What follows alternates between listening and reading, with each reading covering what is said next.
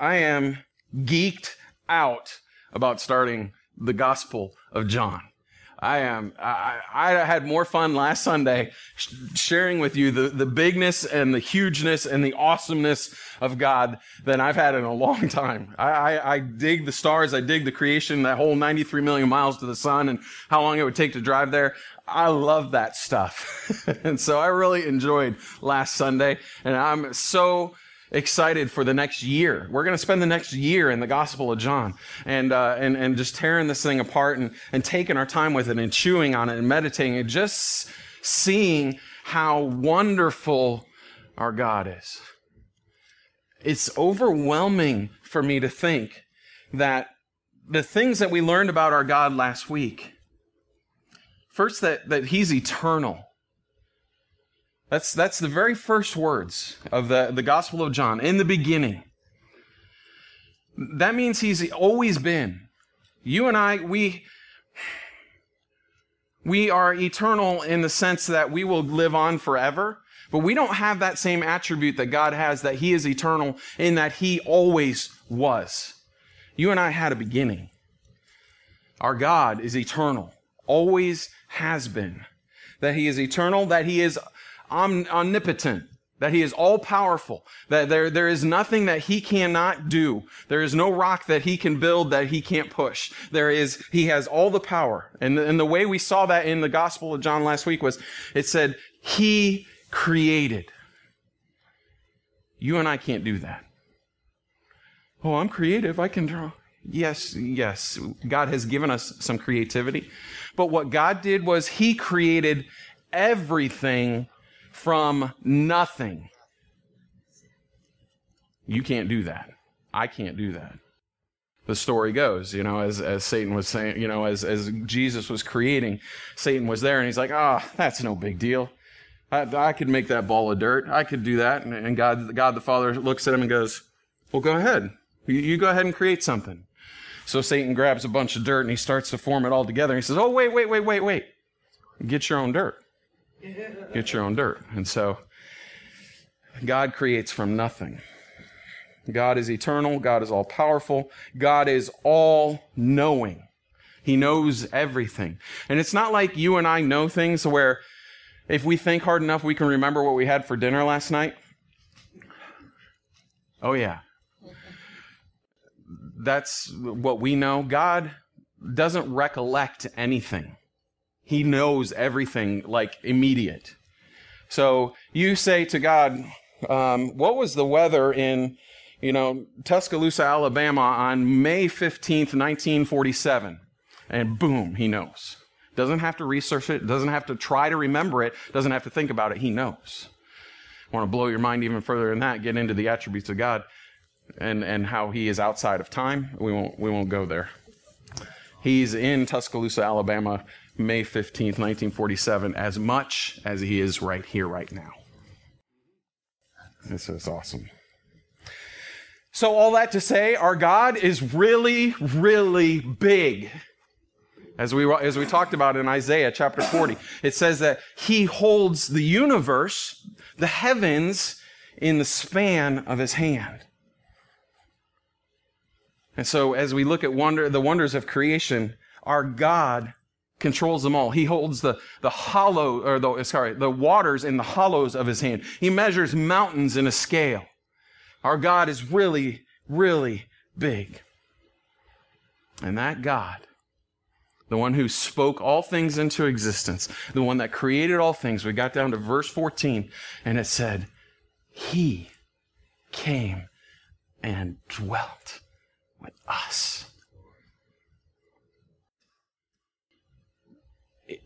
It says he tabernacled with us. He put on the ugly outer skin of a human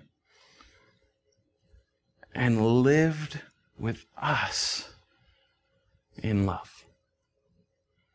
I'm sorry. I hope you, I hope you meditated on it this week. It blew my mind as I studied last week. And then just as I, was, as I would recollect to last Sunday, I'm just like, thank you, Lord. God, you're so good. God, you're so wonderful. You are the, everything bows to you, God, but yet you came to us. Thank you, Jesus, for your loving, heart. We're going to get to John 3:16 probably in a month or so.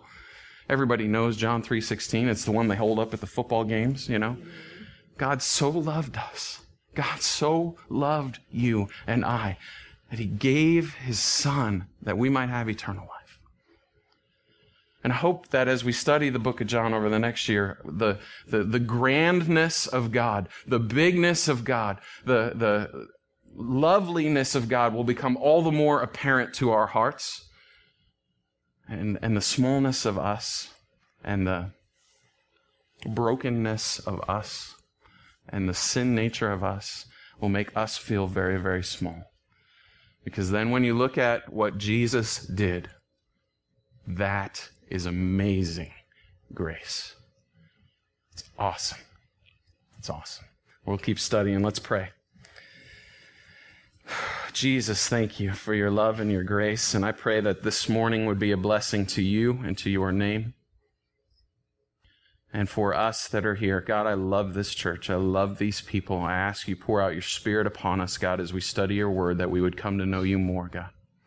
That we would fall all the more in love with you, and that we would get a hold of that picture. Very, very, very big God becoming very small, that he might show your love to us. And we thank you for that. God, I pray that you would help me to rightly divide your word. And that I wouldn't lead anybody to the right or to the left, God. Help me to speak clearly and plainly that no one would be confused. And that we would all leave this place knowing you and loving you more. In Jesus' name. Amen. So as we finished up last week, this dude rolls on the scene. His name is John the Baptist. And, uh, um, and so we're going to read a little bit more about him today. John the Baptist was the cousin of Jesus, son of, uh, of uh, Elizabeth, Mary's sister, about six months older than Jesus, had been born six months before Jesus. And he's come in with the intent and the purpose to declare the glory of the Lord, to proclaim the goodness of our God, to be a witness unto him. And so we're going to study a little bit more about John the Baptist. And what did we say last week about him just before we get into our text? That Jesus said of John the Baptist that there wasn't anybody better. Nobody born of woman was greater than John the Baptist. Well, okay then, Jesus, maybe we should look at John the Baptist and say, hey, there's a model for us. There's an example for us. In Matthew chapter 11, he says it this way, 11, 11. Jesus said, Surely I say to you, among those born of women, there has not risen one greater than John the Baptist. Nobody better than John. How many people here were born of women? I'm sorry, you all were. You all were. So are you better than John the Baptist? No, not according to the scriptures. But, but, the scripture goes on to say, Matthew chapter 11 goes on to say, but, love that word, he who is least in the kingdom of heaven is greater than he. Is greater than he. And so in Christ, we have uh, uh, an elevation above the best of men. But with that, we can look at John the Baptist and we can look at his model and we could say, well, it's a good example for you and I. His life was all about pointing to the Christ. We're going to pick up in verse 19. Okay? John 1 19. Speaking of John the Baptist. Now, this is the testimony of John when the Jews sent priests and Levites from Jerusalem to ask him, Who are you? He confessed and did not deny, but confessed, I am not the Christ. Love that about John. These dudes roll in, Levites and priests. These are pretty important people in the society, probably somewhat intimidating. Not to John. John, I don't think, was intimidated by much. The dude ate locusts. but they roll onto the scene. John is baptizing there in the Jordan. And they're like, What are you doing? Who, who are you? I love John's answer. He doesn't answer their question. He doesn't say who he is. He says who he, he's not. I am not the Christ. I, that tells me that John's purpose that John's life, that John thinking in John's mind is saying, it doesn't matter who I am. You're asking the wrong question. It, it, it's of no importance who I am because my life is all about pointing to the one that's coming, pointing to the Christ. And so, you, sir, you ask the wrong question. It, I, it doesn't matter who I am. I am not the Christ. Clear, precise.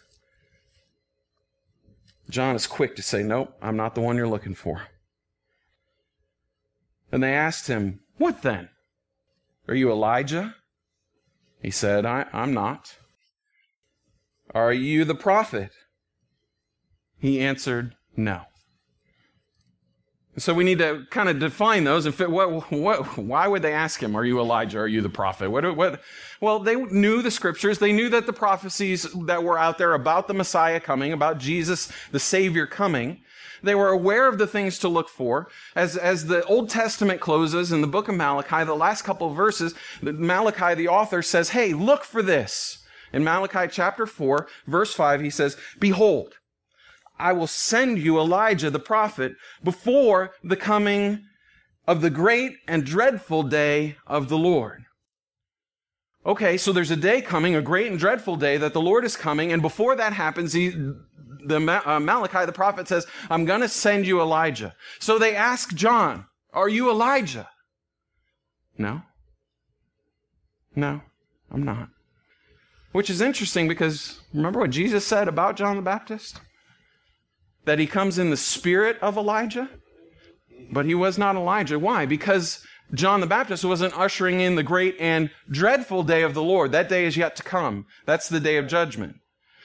John the Baptist was ushering in the, the, the atoning grace of God through Jesus Christ. And so he says, No, I'm not Elijah. Well, then, are you the prophet? The prophet. What's that about? Well, that goes back to Deuteronomy when Moses was hanging around. And they said in, in Deuteronomy chapter 18, verse 15, this is what Moses says about somebody that's coming after me. He says, The Lord thy God will raise up unto thee a prophet from the midst of thee of thy brethren, like unto me. Unto him ye shall hearken. I, I, teach out of the New King James. For some reason, when I clicked this into my sermon, it copied in the King James, but I like it. I like it in this instant. Liken unto me, unto him ye shall hearken. In other words, listen to the dude. That's what he's saying. Listen to him. Listen to him. And so they say, Are you that prophet? Are you the one that Moses talked of that said that, that's, that we're supposed to listen to?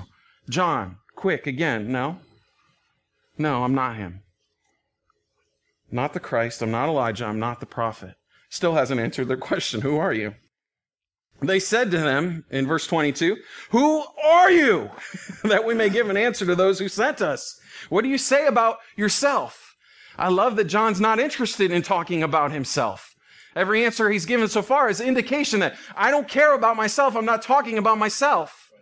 But they pin him down. They say, Who are you? Who, what do you say for yourself? And so he says, verse 23, I am the voice of the one crying in the wilderness, make straight the way of the Lord, as the prophet Isaiah said.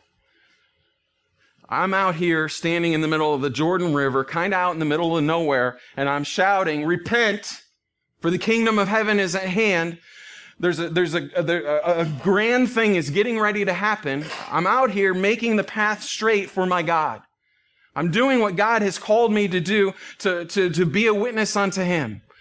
He's going to say, I don't even know who this guy is yet, but I'm being faithful to who God, God, what God wants me to do. I'm going to make the crooked straight. I'm going to make the path plain. That's what it would say in Isaiah. And remember, as we were studying through Kings, Remember Isaiah was overarching all of that? And as, as all these kings kept bringing in idol worship and, and worship in high places and worship in, false worship in the temple and, and temple prostitutes and, and, and God was getting pushed to the back seat, it made a lot of sense why Isaiah would say, we need to make the path to the Lord straight again. Because all this was going down. And, and John picks up that call. Uh, I want to make it plain. I want everybody to know just how easy and simple and true and straight it is to come to Jesus. I'm a forerunner. I'm making the path straight, is what he says.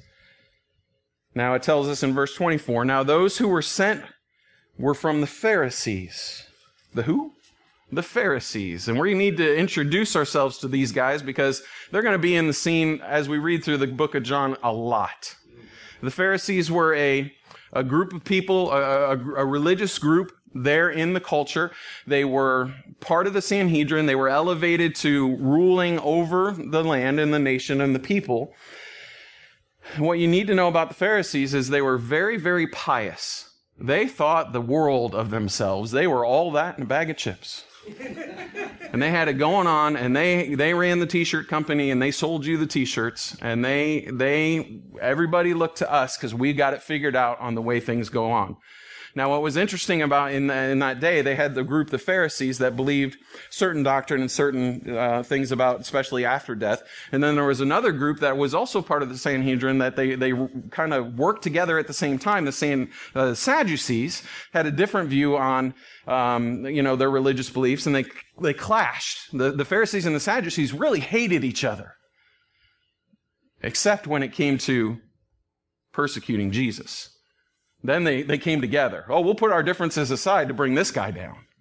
But we're going to see the Pharisees and the Sadducees jumping in and out of the scene a lot. And they're just troublemakers for, for Jesus. Not that Jesus has trouble with them, but uh, he handles them well. That's who the Pharisees are. And that's who's asking the questions then of John the Baptist. And so, verse 25, they continue in their interrogation.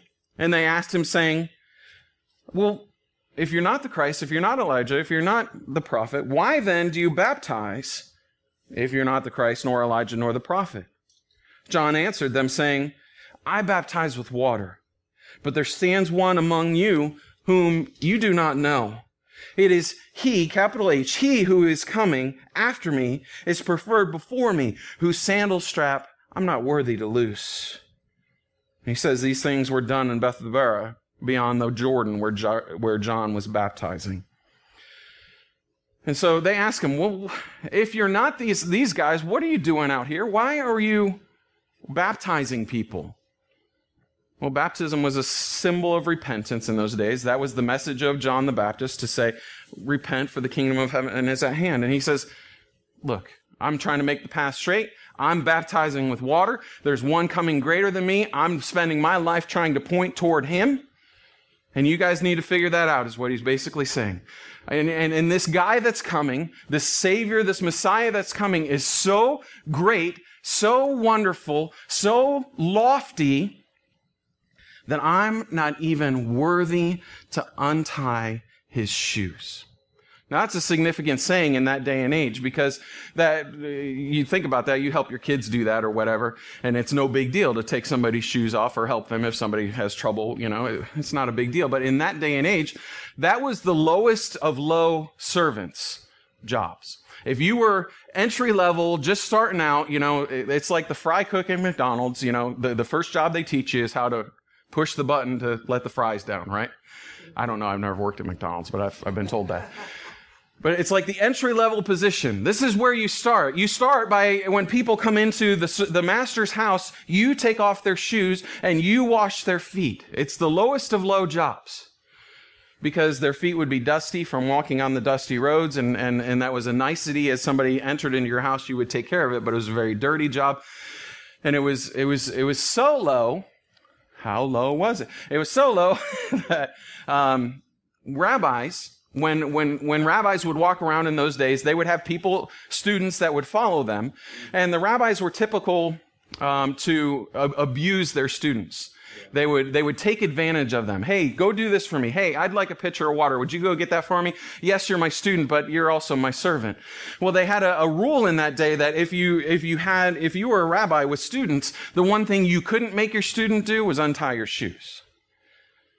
That's reserved for the lowest of low. And now look at what John's saying about Jesus. John, the greatest that ever was, born of woman, the greatest that ever was, John says, there's a guy coming. There's a, there's a man coming. There's a savior coming. Uh, I'm not even that good. I, I'm not even worthy to untie his shoes. And I want my life to be about pointing toward him. I want to be a witness unto him.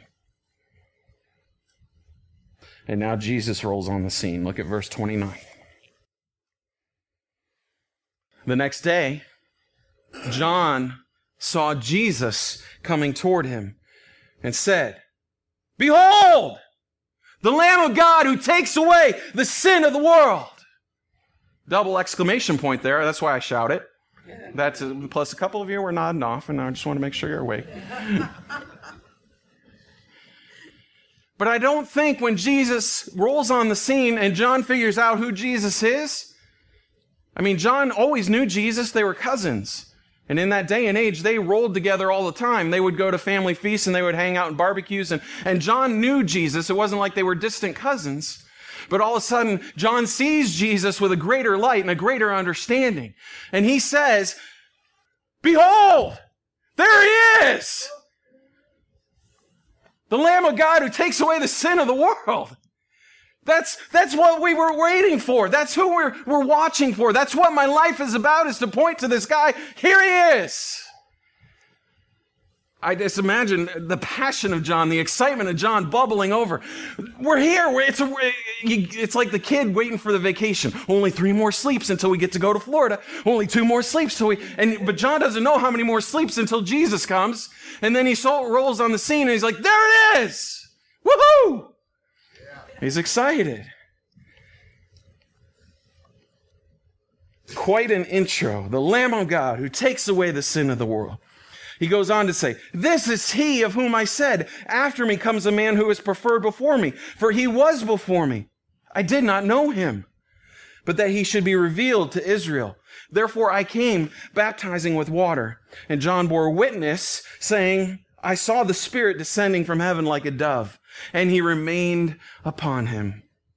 I love that. John bore witness, saying, He's, he's explaining what was happening in, in his life. God told me I was out in the desert. I was, uh, you know, munching on some locusts, a little wild honey. It tastes not too bad. Got this camel skin thing going on. We're hoping it catches on in, in Paris. And he's just chilling out there in the desert. And God says, Hey, get off your butt, go in there and start making the path straight. There's a, there's a day coming. I'm going to show you who he is. And the way I'm going to show you, I'm going to let the, the Spirit of God descend upon him like a dove. You just go preach repentance until that happens. John wants to be faithful. He's a prophet of God. Okay. He gets up and he goes. Hey, I just been out. I didn't know who he was, but it happened.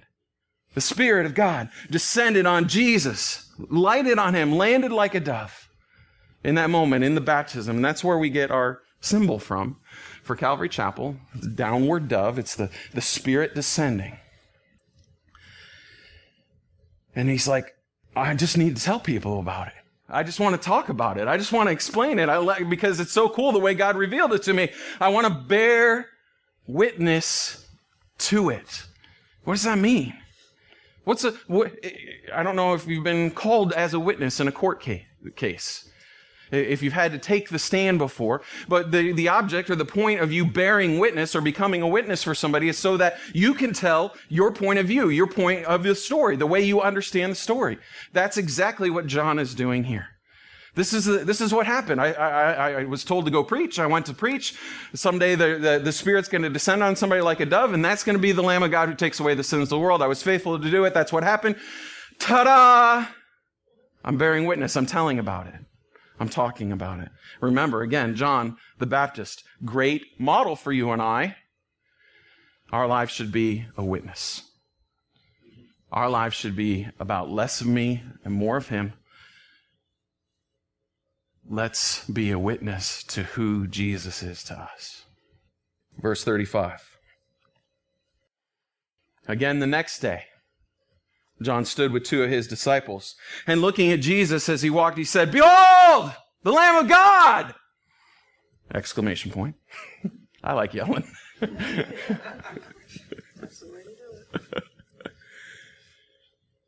I like this.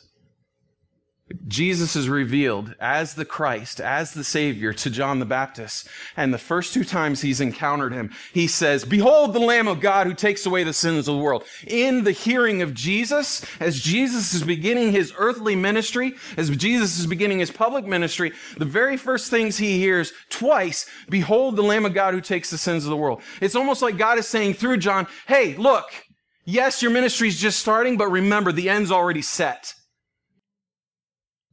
There's a day coming, Jesus, you have to die. The Lamb of God will be sacrificed. And John is just saying, there he is. Don't know when it's going to happen. Don't, you don't know, Jesus, that you have, that they, there's three years in front of you. You don't, uh, John didn't know that. But there's a day coming where he will fulfill all the prophecies that were given and he will become the lamb sacrificed. And so that's what he says. Hey, remember, the ending is already set.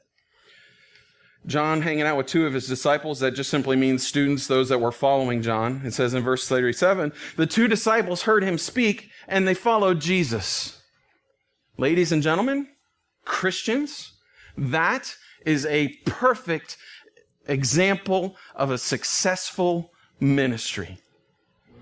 If you can take somebody and, and pull them into you and, and, and shelter them for a time and cover them in the, in the shadow of your wing, and while you do, explain to them Jesus so much so that they understand, you bear witness to that, that they leave you and follow Jesus, it's a successful ministry. And that's what happened with John's disciples. There he is, the Lamb of God who takes away the sin of the world. And, and his two followers are like, bye. And I don't think John had any issue with that at all because his life wasn't about him. Yeah, go follow Jesus. That's what I want you to do. That's what our hearts should be as well. Follow Jesus is what I want you to do. So these two disciples start following Jesus, Jesus walking down the road, and they're, they're following behind. I love this scene, verse 38. Then Jesus turned, and seeing them, following said to them, What do you seek? And they said to him, Rabbi, which is translated teacher, where are you staying? That's, that's, just think about the scene for a minute. They're like, John, they, they leave John. John's, you know, in the wilderness, and now they're following Jesus. I'd imagine probably at a little bit of a distance, and Jesus is like, What? What are you guys doing? What, what do you seek? And it's almost like, oh, he's talking to us. Uh, um, oh, well, uh, uh, you know, looking at their shoes and, and kicking. And, and, so the first thing that comes to mind is, where are you staying? they don't know what they're seeking. they just are. Jesus, where are you staying? I'm at the Holiday Inn Express, just down the road. Had a good night's sleep. Never mind. I like what Jesus answers. He says to them, He said to them, Come and see. Come and see. They came and saw where he was staying, and he remained with them that day. Now it was about the 10th hour. Jesus doesn't say, Oh, you want to know where I'm staying? I'm, down on the corner of Broad and Long at the hotel there. If you just, you know, take this street and you turn left and then, and then about three paces down, there's be the hotel and that's where I'm at. I'll see you there later. That's not what Jesus ever does. He says, Come on. Come and see. Have you ever tried to follow directions on a cell phone? Hey, hey, I don't know how to get here. Could you tell me how to get here? Yeah, I'll be happy to. First you go down, you know, jump on 670 east and then you, you know, jump on 71 south and there's a Broad Street exit. You got to get over to the right really, really quick. And usually by then you've missed it and you're trying, still trying to eat your bowl of cereal and put your mascara on and, and you're driving and texting. And, and so it's, you know, getting directions is hard enough as it is. It's hard to follow directions on a cell phone, I think. But if you call up somebody and you say, I'm lost, I don't know how to get home, and they say, Where are you? Oh, I'm on the corner of Broad and Long. I'll be right there. And they come and they say, Just follow me. Just follow me. It's so much easier. You just lock into their taillights and you just drive and you follow them. You don't have to worry about what street you're on. You don't have to worry. They know where they're going. You just follow them. And that's what Jesus says. He doesn't tell them where to go or where he's staying. He said, come on, come and see. Come and see. Great invitation for you and I. Just come and see. He says that to you and me as well. Now, what's interesting about that little parenthetical statement there in the end of verse 39, now it was about the 10th hour. Just, you know, they wanted to tell us what time it was. To me, what that might say, and I'm not real sure about this, is somebody was paying very close attention to the details when they met Jesus, these two disciples. And we know one of them is going to be um, Andrew. We're not sure who the other one was, but if I had to guess, I'd bet it was John, our author because he remembered, hey, it was about the 10th hour that I met this guy. Just a guess, not for sure. Um, that's 6 p.m., I believe. 6, 4 p.m. Yeah. Um, follow me. Verse 40. One of the two who heard John speak and followed him was Andrew, Simon Peter's brother. He first found his own brother Simon and said to him, We found the Messiah, which is translated the Christ. And he brought him to Jesus. Now, when Jesus looked at him, he said, You're Simon, the son of Jonah. Uh, you shall be called Cephas, which is translated a stone. Now we're going to run into Peter a whole lot. I love Peter. He, I don't know why I identify with him and I, cause he's a dumb blockhead, just like I am. He's a rockhead. we're going to call you Stone cause you are. I don't know. no, that's not why Jesus calls him Stone. It's because at the end of his ministry, he says, um, you know, based on your faith, based on your statement that you are the Christ, upon that I will build my church and you will become the stone. And so, but Peter is a blockhead. Peter does dumb things. I identify, he puts his foot in his mouth more often than any of the, of the other disciples. At least we're told that. I get a mental picture of, Jesus, of Peter. I don't know what he looked like, but I imagine him kind of big like me and kind of hairy like me and, and, and, uh, you know, just kind of rough and, and tatted out and smoking, chain smoking.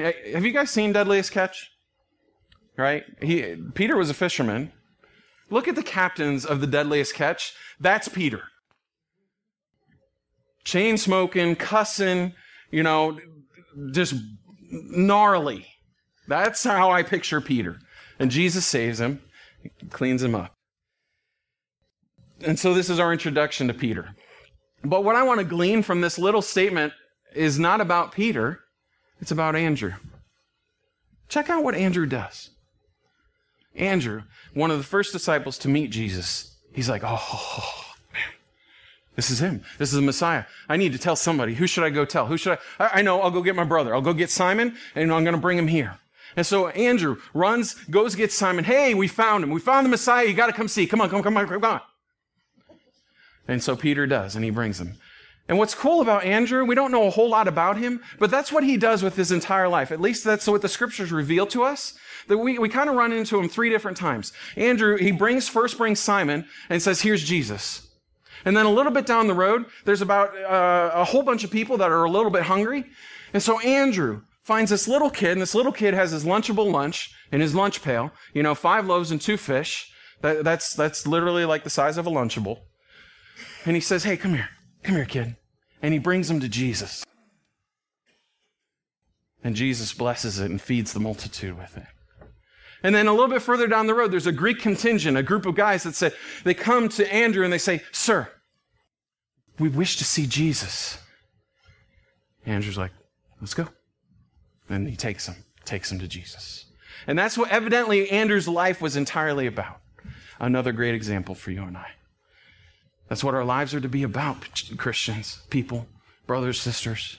That's what our lives are to be about. Let me take you to Jesus. Let me, let me show you. Come and see. Come on, follow me. Let's go to Jesus. Our entire life should be about that. Just like John the Baptist, just like Andrew. Verse 43. The following day, Jesus wanted to go to Galilee, and he found Philip, and he said to him, Follow me. So he's, he's getting his posse together. The disciples are all coming together. Now, Philip was from Bethsaida, the city of Andrew and Peter, probably worked with Andrew and Peter. Now, Philip is doing the same thing Andrew does. Philip found Nathanael and said to him, We have found him of whom, the, whom Moses in the law and also the prophets wrote, Jesus of Nazareth, the son of Joseph.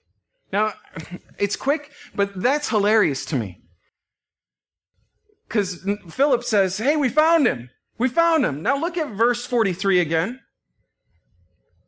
The following day, Jesus wanted to go to Galilee, and he found Philip. Wait a minute, wait a minute. Philip's now saying, Hey, we found him. Jesus is like, No, I, I found you. I found you. And we do that, don't we? We're quick to take that glory. Oh, we found him. No, no, no, no, no. no he, he found you. he found you. So, good deal. Just funny. And we found him. Jesus of Nazareth, the son of Joseph. And Nathanael said to him, verse 46, Can anything good come out of Nazareth? Philip said to him, Come and see.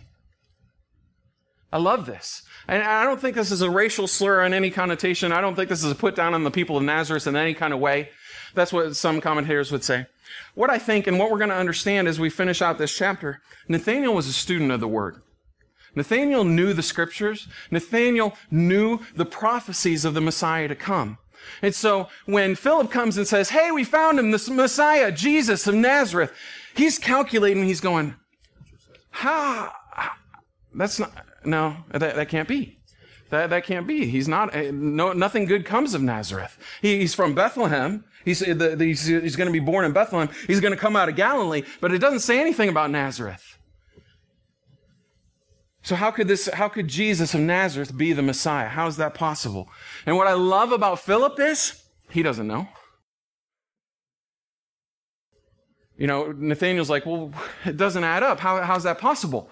And Nathaniel or Philip goes, doesn't go, ah, I don't, I don't know. We had a meeting with our volunteers last night, our door holders, changed their name. And I closed out the meeting with some direction as we, we cast the vision for what, how we serve here at Calvary Chapel. Our volunteers, I love what we do. I love the way they serve. But I said, it's gonna, inevitably going to happen. As you volunteer here at this church, a day will come when somebody will come and ask you a question that you don't know the answer to. Hey, where are the donuts? Ah. So I told them, you are not allowed to say, I don't know. That you may never answer a question here at church with, I don't know. What you will say instead is, I will find out for you. And then you take it upon your shoulders to find out the answer to their question. That's exactly what Philip does with Nathanael. He goes, I don't know the scriptures as well as you do, Nathaniel, but I, I Galilee, I, uh, Bethlehem, uh, Nazareth, I, come and see. How about, how about you come check it out, Nathaniel? Yeah, I don't know the answer. That's what he's saying, but why don't you come and see? And that's what our life should be about. Hey, I want to be a witness. I want to be a testimony. I want to tell how good God is. Hey, you're going to ask me a question that I don't know the answer to. There's, there's theological debates that I don't understand. I don't know, but why don't you come to church? Why don't you come check it out? Why don't you experience it for yourself? As you're talking with an unbeliever, ask them the question, hey man, isn't your eternity worth two hours of your time? that you could, could read the Gospel of John. That's why the gospel was written. That's what we read last week in chapter 20. Is so that, so that you might believe, and then when as you believe, you might have eternal life in him. So, unbeliever, as I'm trying to share with you, as I'm trying to bear witness to what God has done in my life, isn't it worth your time to maybe read this for a couple hours? Isn't it worth your time to spend a couple weeks in church? Come and see. It's a great opportunity, great way to just ask people, hey, I, I don't have all the answers. I don't know for sure. Come and see. Come and see. Because I know that as God is lifted up, Jesus said, as I am lifted up, I will draw all men to myself. That's what we do here at church. We lift up the name of Jesus. So you bring somebody to church and, and, and expose them to the scriptures and, and, and we lift up the name of Jesus and, and, and God moves in a way that he says to that person, Hey, follow me. And all you did was say, Hey, come and see. Come and see. Invite, invite, draw people.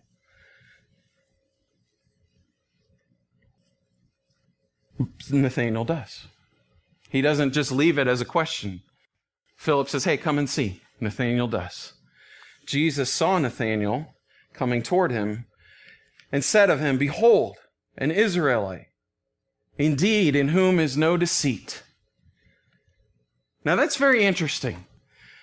Nathanael rolls on the scene. Jesus is there and he sees Nathanael coming. And what does he say? Hey, check it out. There's an Israelite in whom there is no deceit.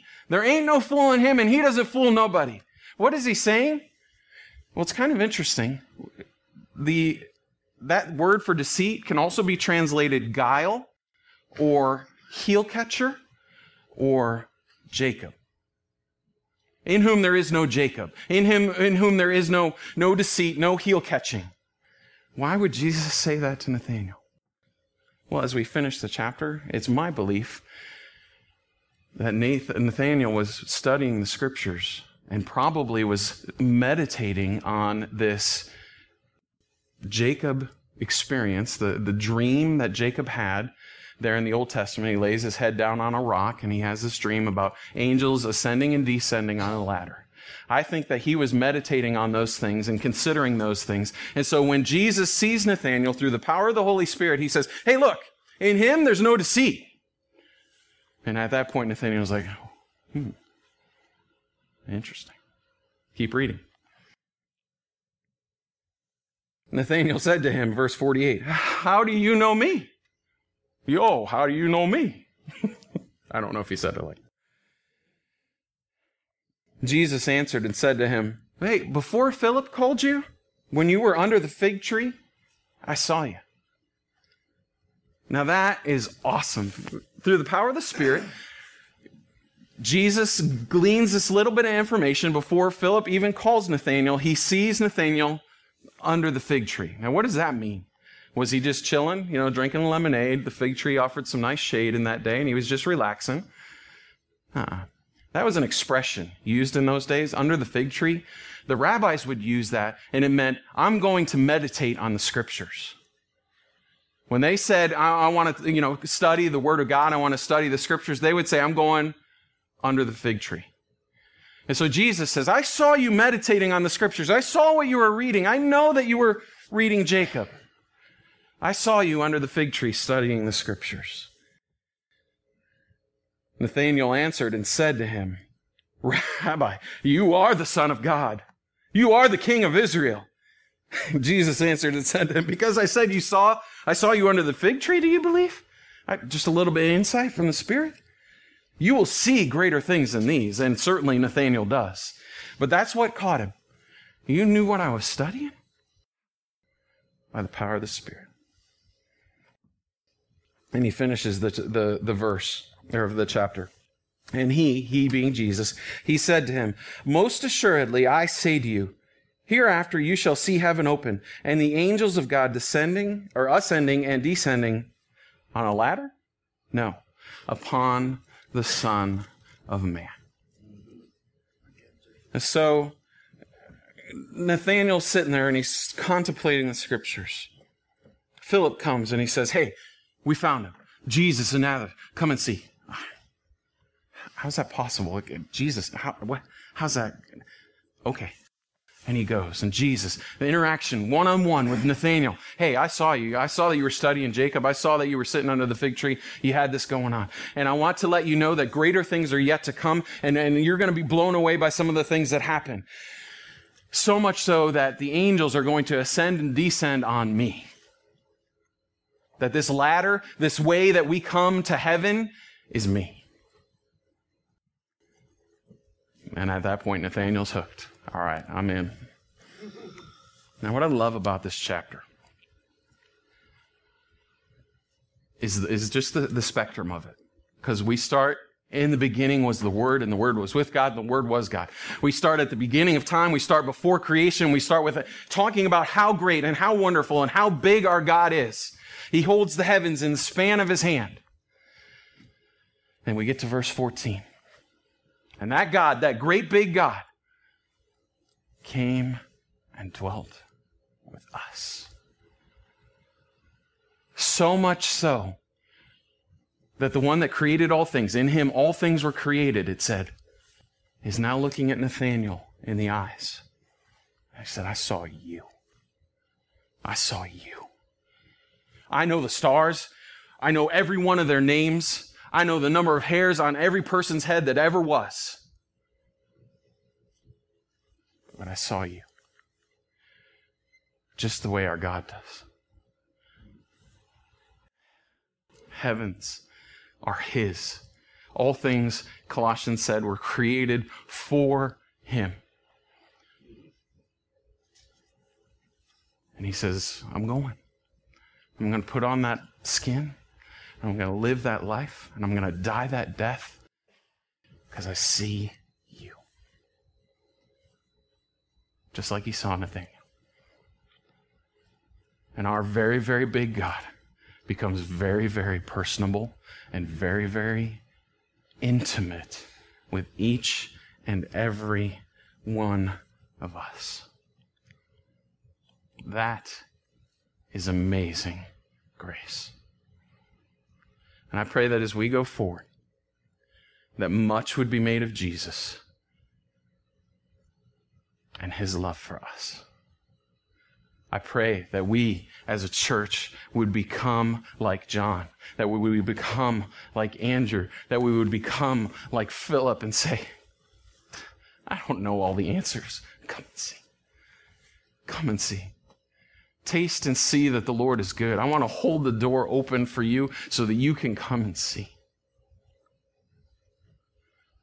May our lives be like that, bearing witness to our loving God. That's what it's about.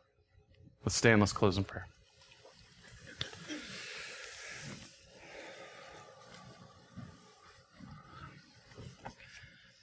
Oh God, this scripture is wonderful and overwhelming. I thank you, Jesus, that you made a way, that we might come into your presence, that you came to us, oh God, that you dwelt among us. Lord, that you looked Nathaniel in the eyes and you look at our, our hearts now. I pray that our lives would be about lifting up the name of Jesus, that Jesus, you would draw all men to yourself. Lord, that we as a church would be about proclaiming the goodness, the gospel, the good news of Jesus Christ, because your word does not return void. That you would be magnified and glorified by more and more people because we are bearing witness to your goodness. Empower us through your Spirit to speak of you to those that you have placed in our lives, that others may come and see how good you are. In Jesus' name. Amen.